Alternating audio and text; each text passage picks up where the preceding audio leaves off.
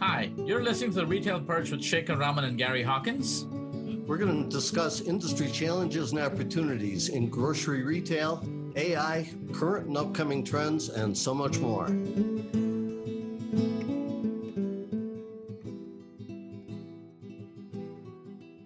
Hey guys, welcome back to another episode of the Retail Perch here with Shekhar Raman and Gary Hawkins. Uh, thank you again for your continuing support. And as we keep these podcasts moving, and we get these amazing guests on our show. And uh, Gary, things are heating up here on the East Coast. I don't know about you in Denver, but it's been like the hottest summer I can ever remember. It's been hot out here. We've had a lot of days over 100 degrees, and uh, it's just starting to cool off a little bit. Yeah, and I hope you guys out there are cooling off. My grass is dead, and I think I'm going to have a new lawn next year. well, well, on top of that, one of my uh, electric lines under my property popped, and the utility company had to dig up my entire front lawn. Yeah, nice. Uh, so you know everything's looking nice and brown, and I think that's the color for the season right now. but we're going to talk. We're going to talk about more hotter things here. We have an exciting guest, somebody who's got many many years of experience in retail, comes with a wealth of knowledge. Not only that, he's been in the industry. He's also been on the analyst side. So he's been working at, as an analyst for many many years. So he's really seen the gamut, and I think we're going to have a great conversation here. But I'll let Kevin introduce himself. Kevin, welcome to the Retail Perch.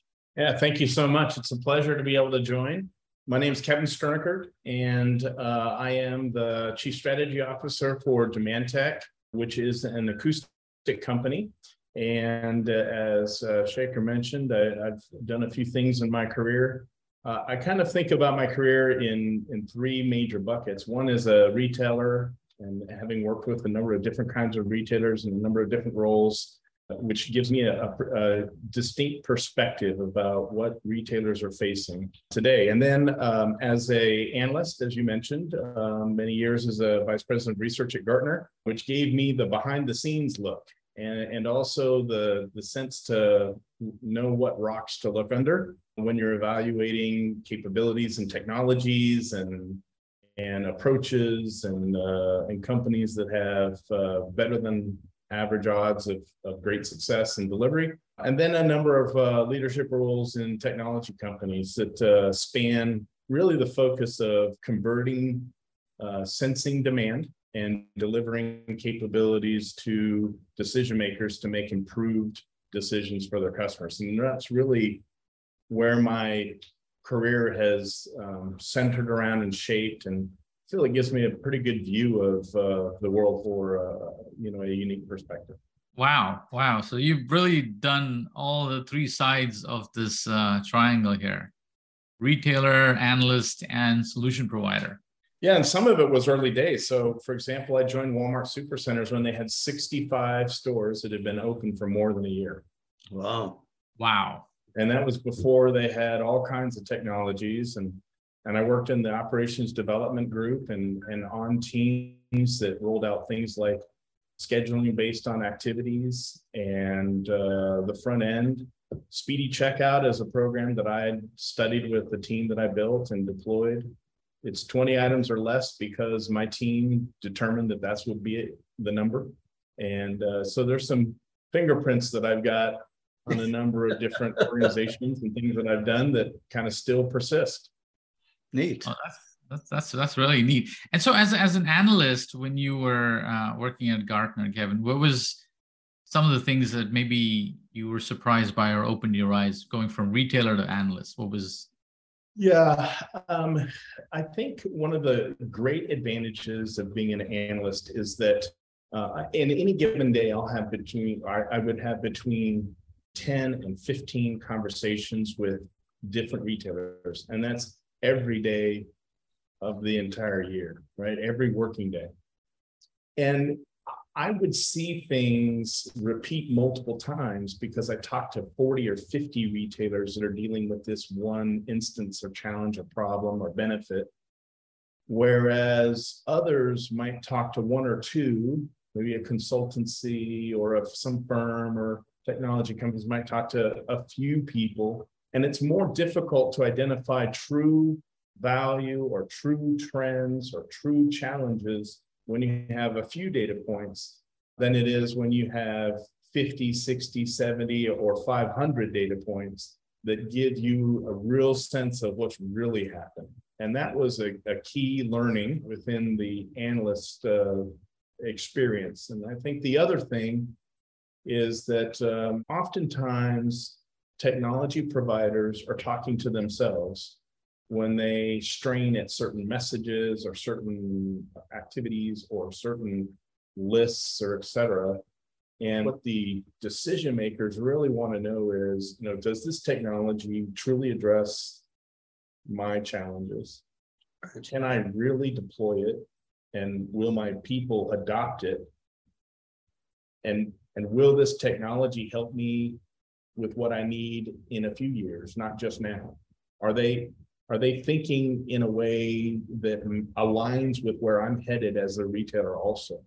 And oftentimes the technology companies will list out here's our differentiators, and there there may be points of value, but you hear the same thing repeated over and over again, and it's really not a differentiator at all, right? Yeah. Right. And so those are some things that really came forward in that experience that helped me understand that customers really want to know what's different about you. They assume that you can do, you know, what it is they're requesting. But the real determining factor for about half of the decision is is what's really different about what you do. You know, the other half is can it be adopted and and can we really extract the value? Does it really solve our problem? Yeah. And I think that's one of the, you bring up a really good point because I think many times there are plenty of exciting technologies out there.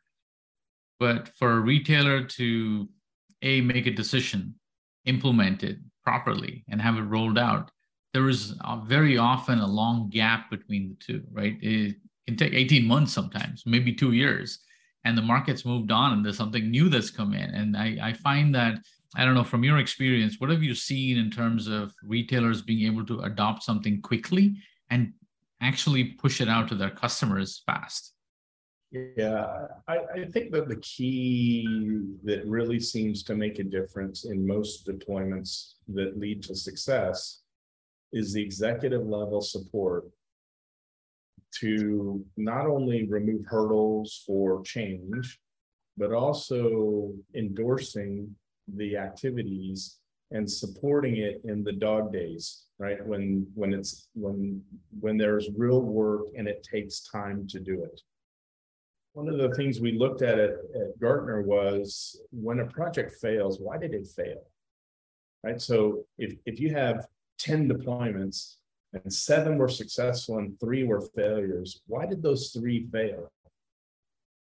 And oftentimes the reason for failure was not the technology, was was not the organization's ability to change.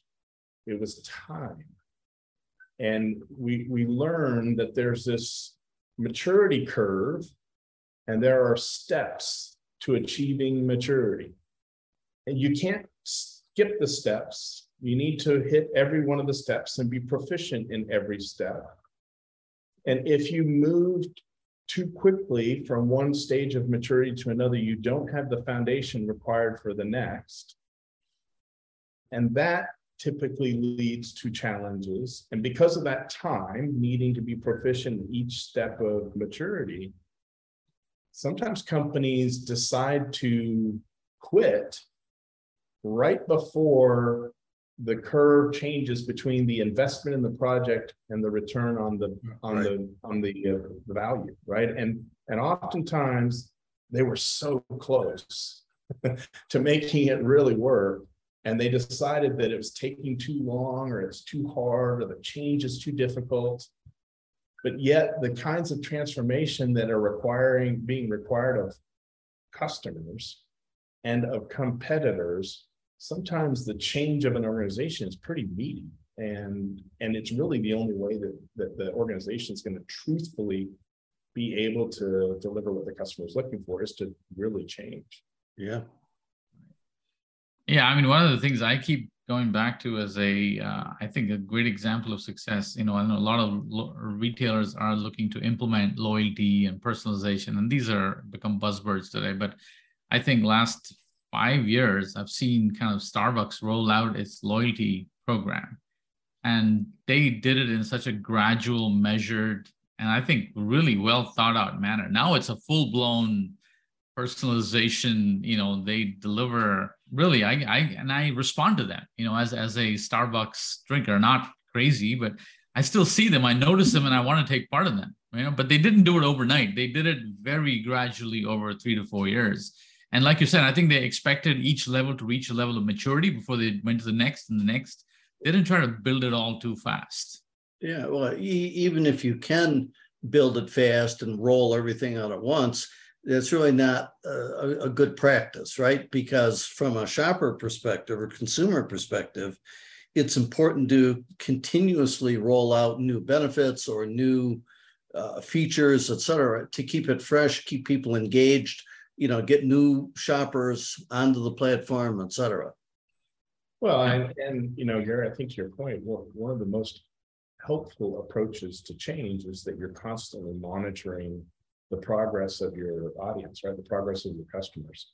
Yeah. And if you deploy and you think you have the answer in your deployment and you don't have a built-in cycle for review and revisions, you're likely going to miss the mark because your customers are constantly changing, right? It's the idea of building a highway system. It takes so long to do it and plan it and deliver it and et cetera, that by the time that it's done, you need to do it again because the growth is you know, yeah the growth didn't stop during the delivery of the new highway system, right? No, that, that, that, that's right. And it's got to be planned in for cycles of revision and review and improvements, or what you end up with falls short of what the customer is demanding. Yeah. But your yeah. competition isn't stopping either, right? So for retailers, they're constantly evolving and changing and improving as well. And the competitors they're moving the target also, right? Right. Especially new digital native competitors that almost, you know, by default move significantly faster, right? And, you know, as, as we look at what's happening with technology and how fast and ever faster tech and innovation is happening, I, I think one of the biggest threats to traditional retail is simply they take too, they've become accustomed to taking a lot of time you know, a sales cycle of a year or two before they even make a decision around some new capability, and then a year or two, if not even longer, to deploy it and roll it out. You know, nobody's got three or four years anymore to think about these things. Yeah, and that's true. And, and you know, it's interesting the expectations of retailers for the return on investment is also different in parts of the world. So in, in North America, oftentimes uh, retailers are looking for return on investment in nine or 10 months. In Europe, they're looking for um, five to seven months, right? And, and a quicker return yeah. on their investment. And, uh, and so projects with this idea of taking a year or more to determine who you're going to select and then a year or more to deploy, they're long in the tooth. And most senior teams don't have the patience for those long, drawn out projects, right? right. Um, on the other hand, some of the best innovations are those that have um, really taken some time, right? So this this whole idea of drone deliveries by Amazon and others, this has been around for a long time. People have been working on it for a long time, and it's taken yeah. a lot of time to kind of figure this out. But uh, right. for the people that are willing to invest in something that's never been done before, with all kinds of regulations that um, were put up to prevent it from being successful. You know, there's efforts now that are underway that um, make it a real, um, rea- you know, opportunity for those that have stayed the course and and who have uh, invested. You know, to yeah. to think that you can order something and have it delivered on a dot in the middle of your yard is a pretty impressive and amazing feat, right? In 20 minutes, I can have just about anything five pounds and under delivered to my to my home. Yeah, right. that's pretty amazing. Yeah. So you're saying pretty soon I'm going to have a FedEx truck pull up a mile from my home, the doors open and 20 drones fly out and go deliver and come back. Yeah. or any any scenario of that, right? Right. Um, Yeah. right but and and part of it is fuel part of it is time part of it is convenience part of it is security right when a box is delivered to your fenced in backyard it's a little bit more secure than sitting in on the front porch Right. Yep. Yeah. Yeah. Totally. Totally. So, Kevin, I, I want to kind of shift gears here and talk about something that I know in other conversations we've kind of touched upon, which is, you know, the industry has been, uh, especially the grocery industry, about trade promotions, right? And how Mhm. CPGs have funded uh, most of these trade promotions for the better part of, I don't know, six, seven decades now, right?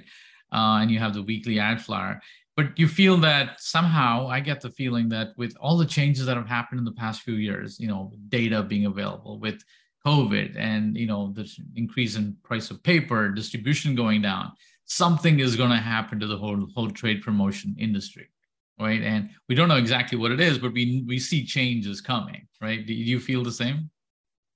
I do um, and i you know i'm starting to see um, some of those indicators right?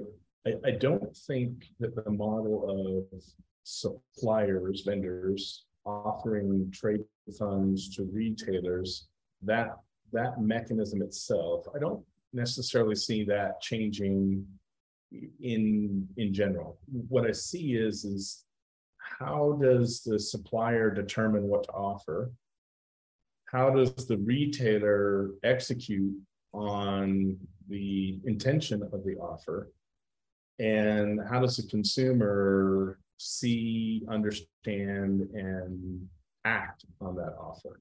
I think that the pieces are what we're going to see a lot of change in the next um, several years. For example today suppliers have their own analytics uh, working to help them understand which offers to extend. But wouldn't it be better if the suppliers could actually receive the insights about the consumers for the retailer, supported with the actual retail loyalty and transactional data of the consumers, instead of going through third-party sources or through syndicated or you know other types of analytic services to arrive at a surrogate, right? Instead of using the surrogates, just getting it direct and in essence, leveraging a similar brain, AI or otherwise, that the retailer's using.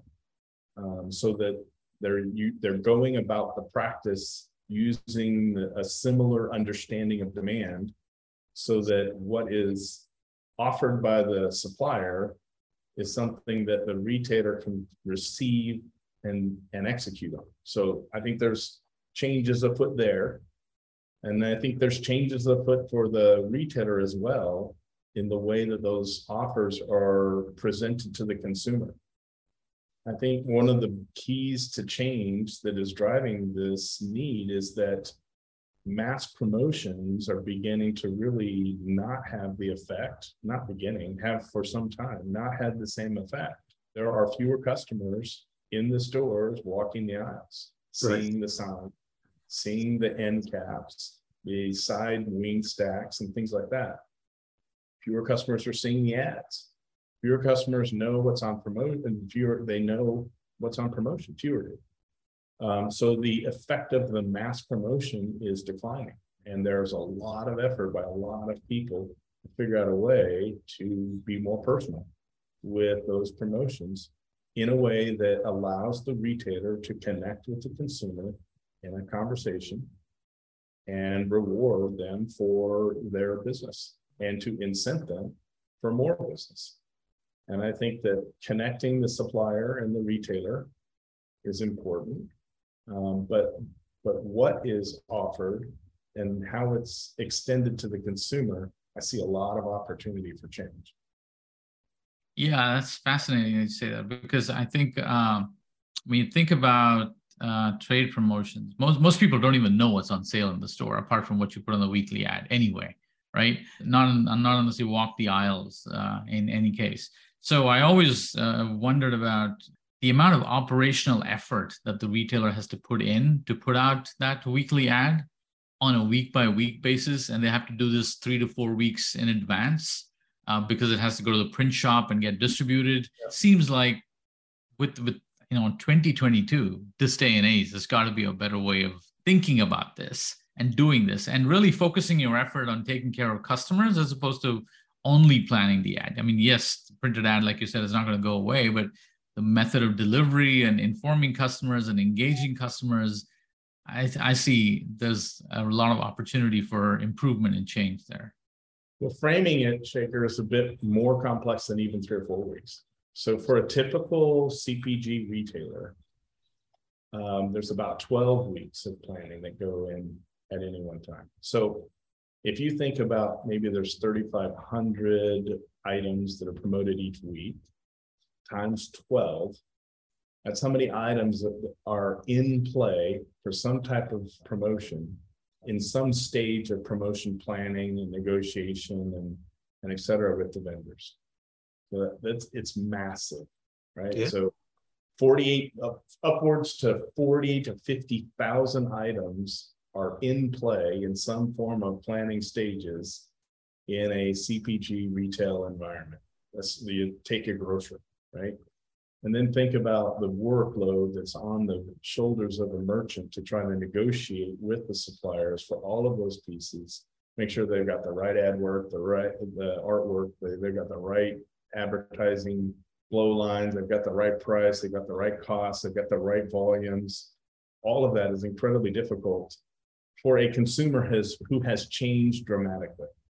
You can't take last year's ads and make some refinement and right. run it this year and be successful. Inflation didn't exist last year, this time. The customer's dealing with different challenges. And the same was true last year, right? The customer didn't, they were not in the middle of COVID, right? The same way they were. So it's it's just more change in the customer's experience in the last few years than we've seen in customers in a long time. Right. And um, retailers and suppliers, I, I believe, are looking for and um, will be rewarded with their customers when they're able to tap into what does the customer really want and need, and what vehicles of delivery and consumption are going to be the most appealing. What prices, is it click and collect? Is it deliver? Is it whatever? And, and what prices for which items, right? So it's back to school in North America. What are the right items for back to school in an inflationary time versus emerging from COVID? Yeah. I promise that it's different. Now there's many items that'll be the same, right? Pencils and notepads and all that kind of stuff is kind of the same. But there are other items that are now different where there's different sensitivities, different demand levels. And it's really important that, that retailers have the ability to know that those changes. And it doesn't happen because you study your reports and your trends and you kind of figure it out. You need something more sophisticated that can sense demand and recommend and even allow you to test out what would happen if I ran this ad.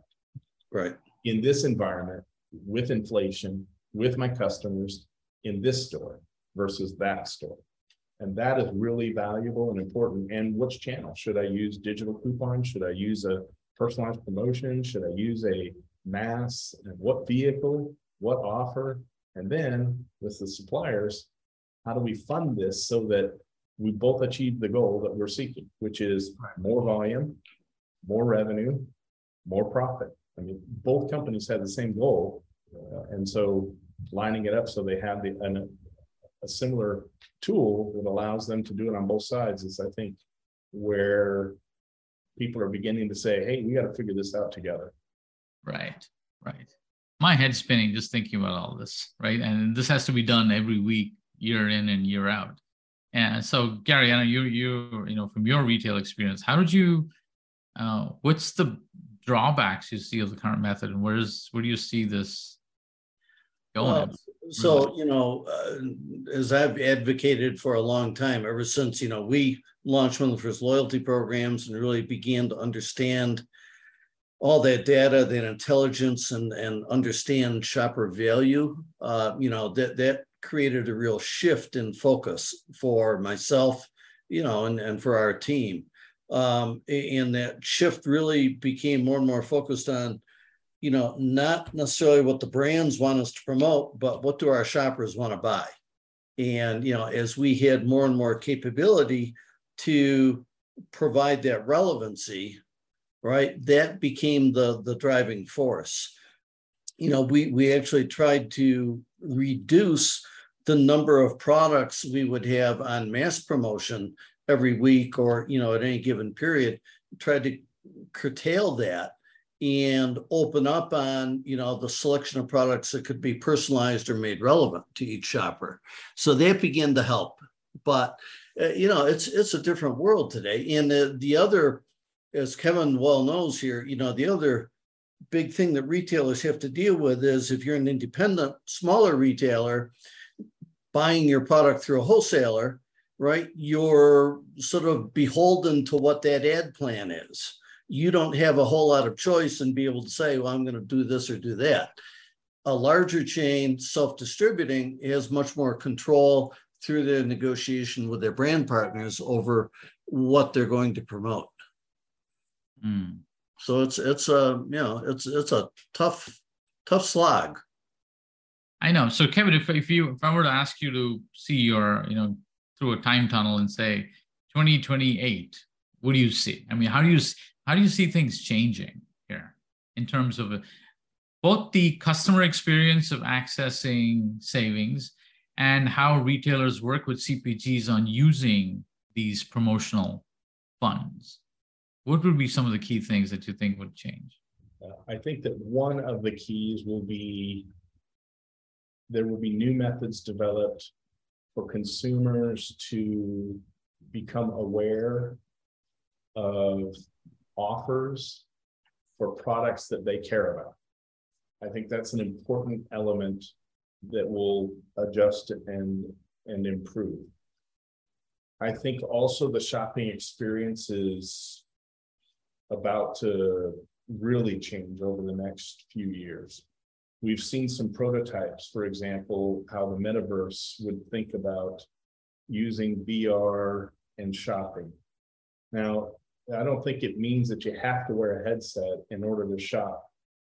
But if you think about the concept of I want to buy something, it is not difficult today to present to the customer the products that they normally buy and then have suppliers advertise to be able to be available for products that you would likely buy and have only those products available um, in your store for you, each individual consumer, with alerts on promotions that are incenting you to buy that are only available to you.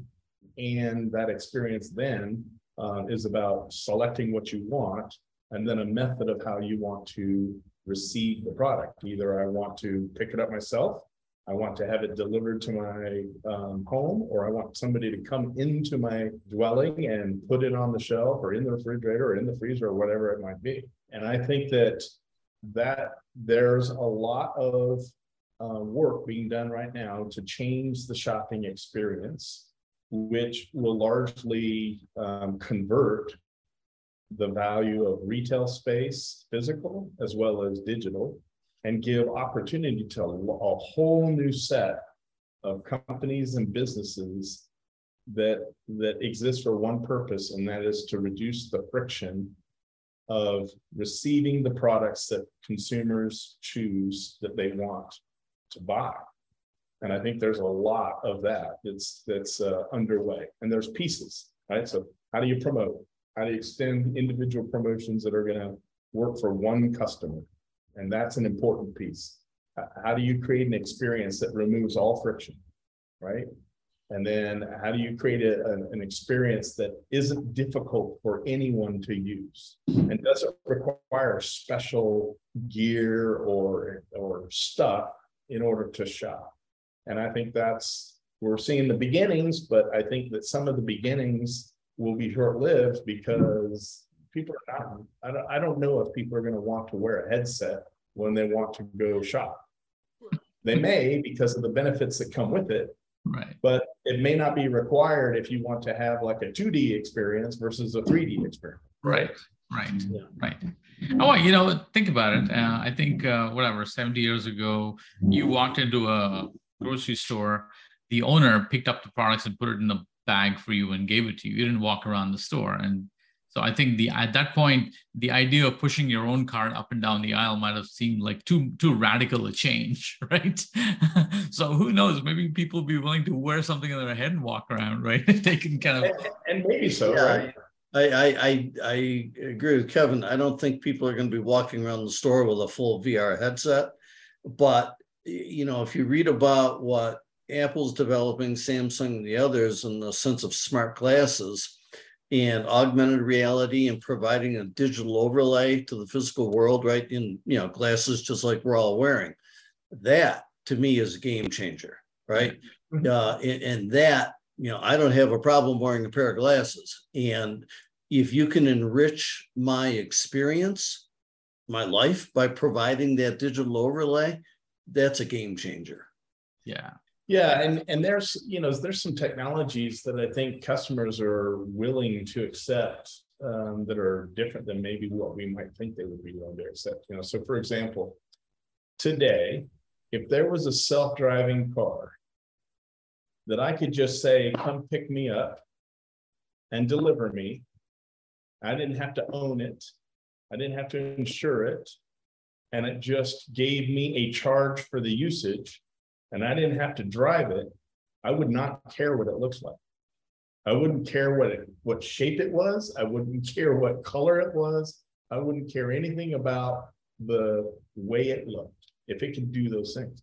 So with glasses, for example, if if I could just say, give me the details of this product, and it shows up on a like in the air in front of me, and I didn't have to do anything, and it wasn't too cumbersome, and it yeah. didn't have big, huge, thick um, you know, um, temples and all this stuff that the early prototypes have, I would, I would be in for that. And if I were wearing these glasses and I'm in a store and I'm looking at something and it pops up with a promotion and I say, yes, accept. And then that promotion is now available to me when I check out, I would love that.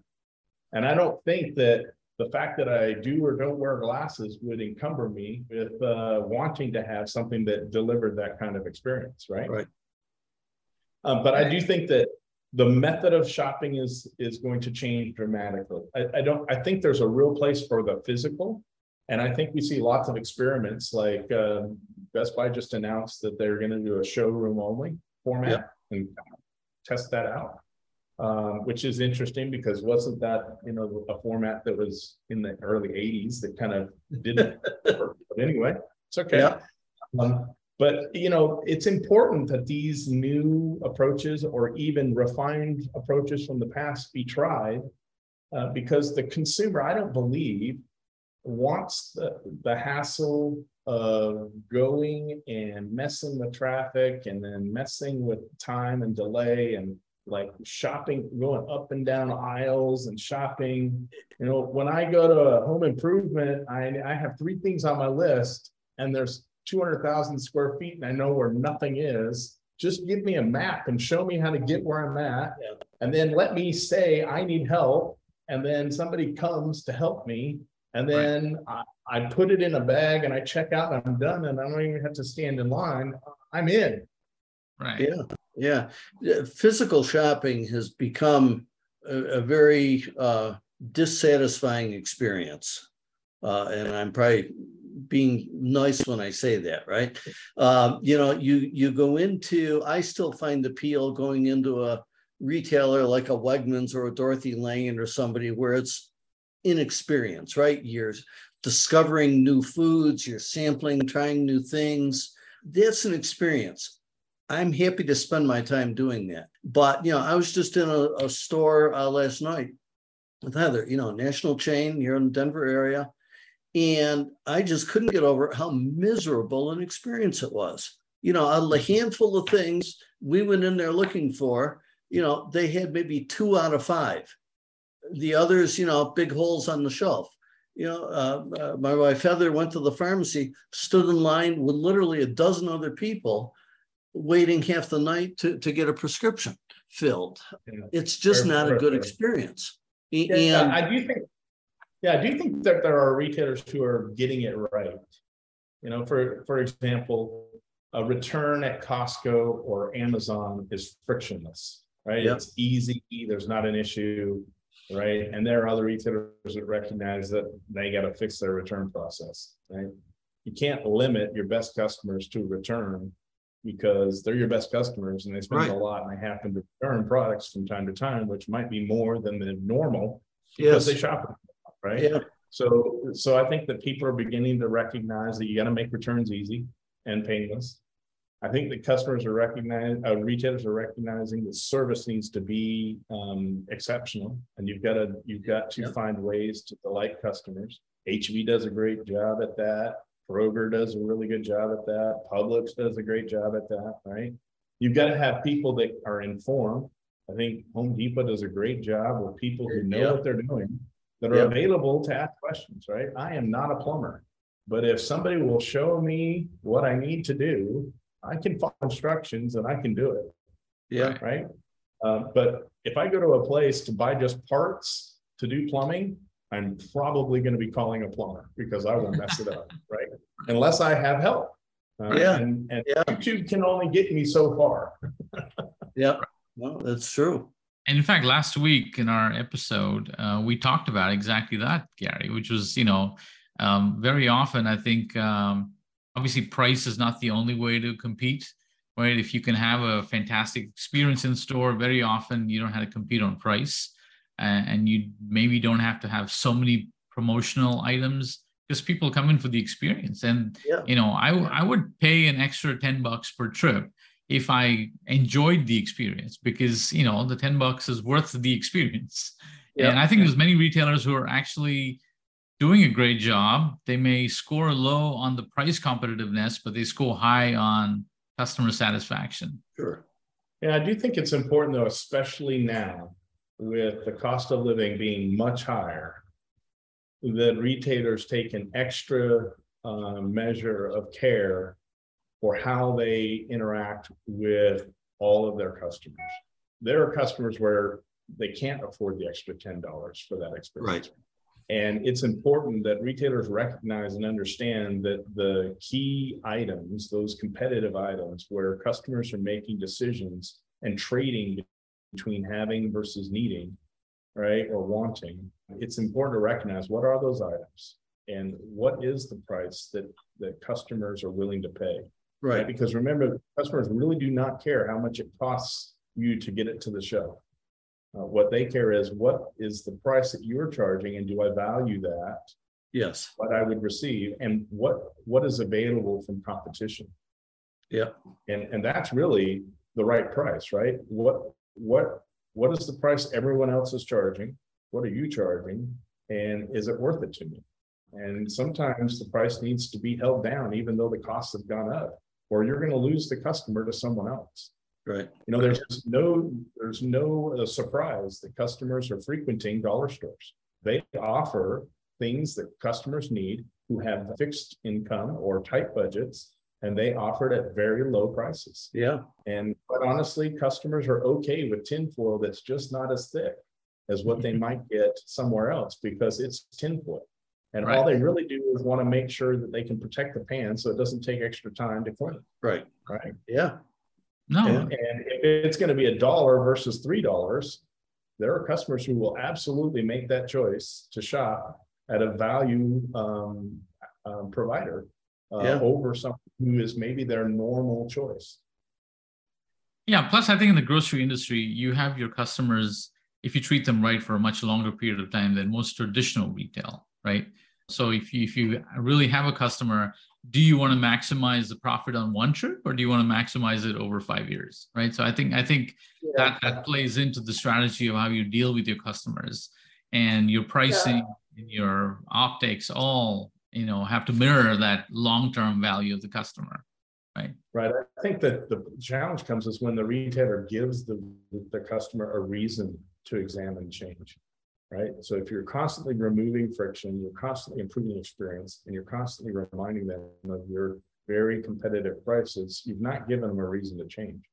But when you give them reasons, your service suffers, your assortment Right. or availability, or your prices are out of alignment. When those things begin to become issues, you've given the consumer a reason to look for alternatives. And Right. that's when you have problems. Right. Right. Wow. This is Kevin. I'm just looking at the clock and I just jumped to 45 minutes here. It's a great conversation, you know, and very often, you know, we we speak to people uh, on the show who've had extensive experience like you. It seems like, you know, I can keep talking for hours and certainly, you know, Gary and I are not shy about conversations. We're talking about all. no, but it's been a great conversation, and I think uh, our listeners would definitely have loved this. And I hope there's plenty of retailers listening because I think there were just a ton of nuggets. It's not very often we get a guest on the show who's had experience in retail as an analyst, top analyst, uh, who still contributes. By the way, Kevin writes and keeps himself busy and is constantly writing blog posts, and you can find a lot of his content all over the place. And now he is uh, heading a uh, solution provider, DemandTec, part of Acoustic, doing some amazing things at uh, uh, DemandTec themselves. But Kevin, tell us a little bit about DemandTec before we close out. What, what does what does DemandTec do? Absolutely. And, you know, in short, we do two things really, really well. We connect retailers and suppliers in a trade network. Uh, so they can exchange costs and trade funds uh, and negotiate in Sarbanes-Oxley compliance. And then we offer a set of solutions around price promotion and markdown that allow the retailers to do something with those changes that they've received from their suppliers. And we can do that all together as a platform, or we can do each individual solution as a, as a standalone module. And we have many customers that are doing everything in between. And that's what we do. And we Yeah, I'm translate just- demand into decisions. I mean, you're really setting up the future of this whole trade promotions that we talked about, making it easy, bringing technology and intelligence into the whole mix. So if you want to get a hold of Kevin, uh, just go to the DemandTec website and or you can look him up on LinkedIn. Uh, Kevin at demandtec.com. Would that be the It, it'd be Kevin dot Sterneckert Yeah, at acoustic.com. acoustic.com Yeah, because DemandTec is an acoustic company. company. Yeah. Correct. Yeah. Acoustic. Yeah, as in sound. So all right. So listen, Kevin, thank you so much for for being on the show. And by the way, I forgot to tell you this, but if you send us your address, we will actually mail you this mug, the retail. Oh, that's that's cool. I definitely want one of those for sure. Oh, absolutely. You want to send Stephanie your address and we'll mail it to you. And next time you we get you on the show, we will have some coffee together with the mug. All right, very good. Well, uh, it's a pleasure, Shekhar, and, and Gary. As as always, it's a great opportunity to visit with you as well. So thank you for having me. Thank you. Well, thanks for being with us.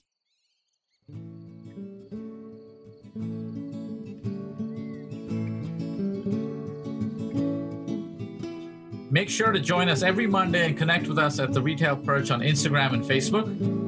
And if you have any questions, feel free to email us at the retail perch at birdzi.com. Until next time, this is Shekhar. And this is Gary signing off.